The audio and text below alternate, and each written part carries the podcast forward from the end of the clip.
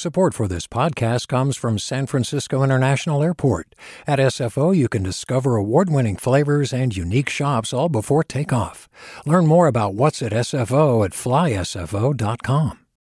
Hey, it's Avery Trufelman, host of Articles of Interest. And I've got to say, I've been a fan of KQED ever since I was a little kid and I would come out to San Francisco to visit my grandma. It was just what we'd always turn on every time we got in the car, every time we were making dinner and turning on the radio. It was always KQED.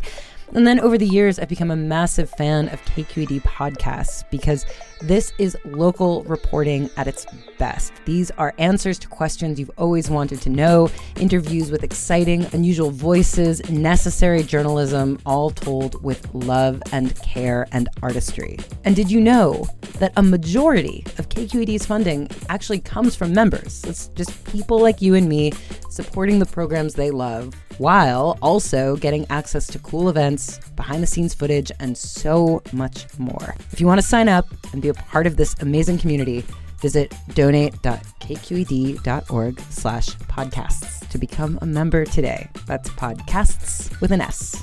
Thank you for listening and thank you for your support. From KQED. Good morning. This is the California Report. I'm Madi Bolaños in San Francisco. Governor Gavin Newsom is scheduled to release his revised budget on Friday.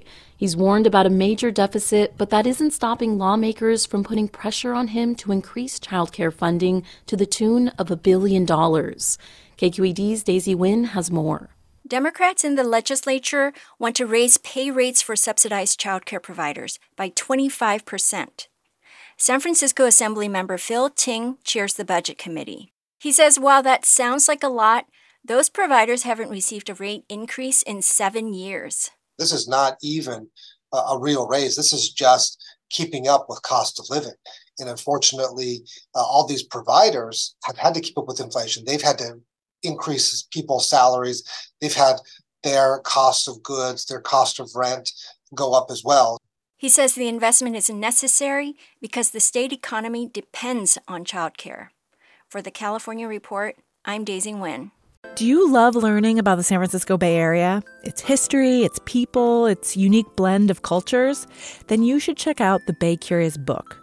I'm Katrina Schwartz, editor and producer on the Bay Curious podcast, and I'm here to let you know that for the month of May, we've worked out a sweet deal for KQED podcast listeners.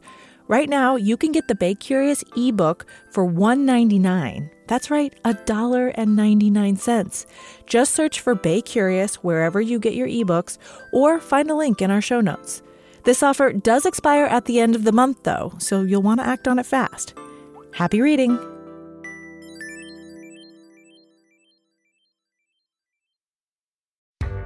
Hi there, I'm Randa Fattah from Throughline. If you're listening to this podcast, you know that KQED produces exceptional storytelling that keeps you informed, inspired, and entertained. Their podcasts cover issues from your neighborhood to the entire country and everything in between. Support this work today. You can help us continue to bring quality podcasts to your ears. Just head to donate.kqed.org slash podcast. That's donate.kqed.org slash podcast.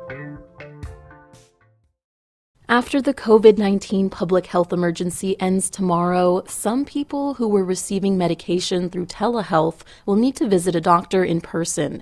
KPBS reporter Katie Hyson spoke with a doctor about what's at stake. Doctors can prescribe a 30 day supply of controlled substances to people who've only been seen through telehealth. But they will have to visit a provider in person within that month to continue receiving their medication. In person visits are harder for those facing higher barriers to access, like lack of housing, transportation, or time. And for some, access is life or death. Dr. Christian Ramers of Family Health Centers San Diego says under the emergency order, telehealth greatly increased access to addiction treatment medications. Buprenorphine used to be more narrowly restricted. Um, and this is probably the most valuable and important uh, weapon for us against the opioid and overdose crisis. The Health Resources and Services Administration found that more than 11 million people live in an area of California with a shortage of primary care providers. For the California Report, I'm Katie Hyson.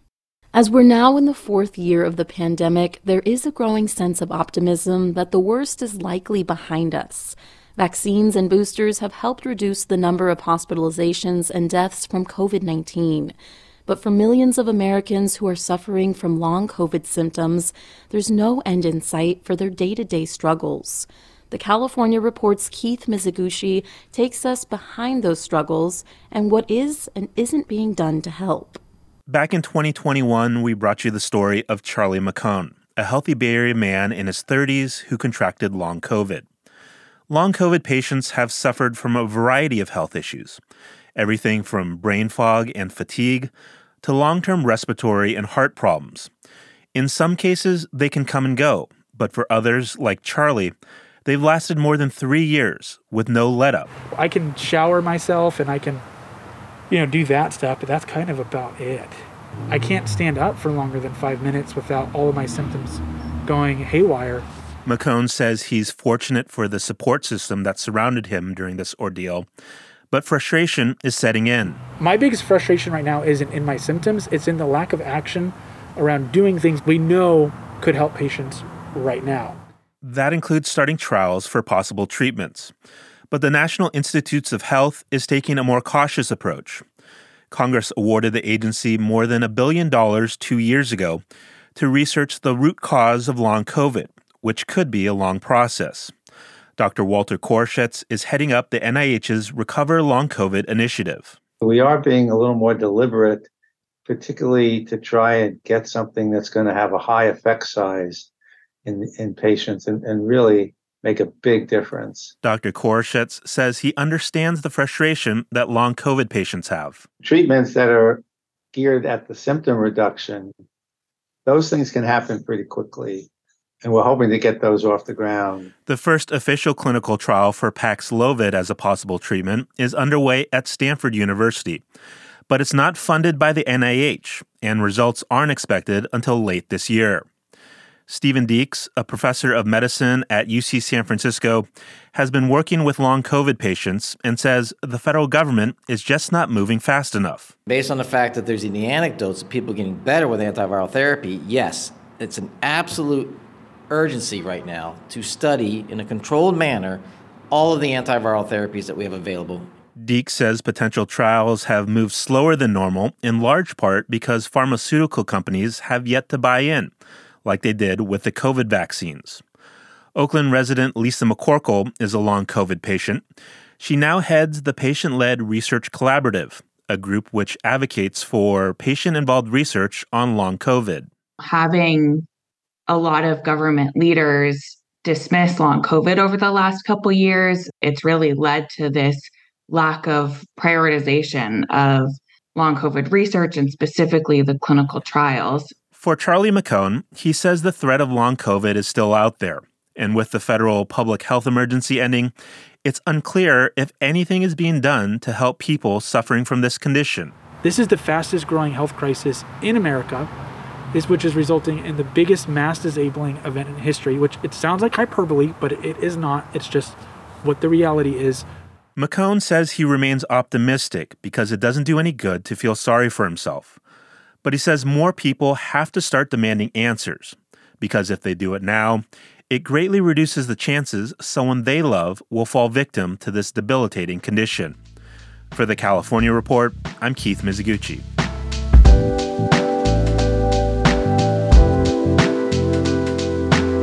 And that's the California Report for Wednesday, May 10th. We're a production of KQED Public Radio. I'm your host, Madi Bolaños. Thanks for listening and have a great day.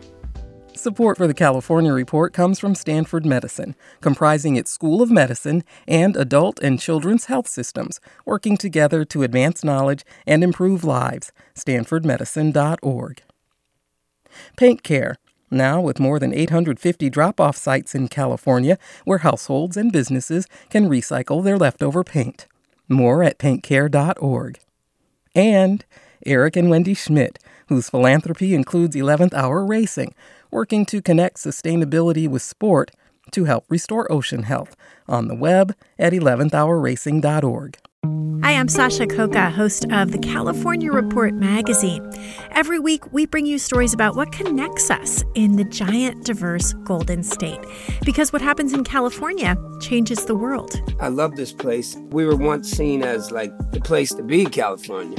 The land of milk and honey. That's where you go to Sunshine State, but we just have challenges right now. KQED's California Report magazine. New episodes drop every Friday, wherever you get your podcasts.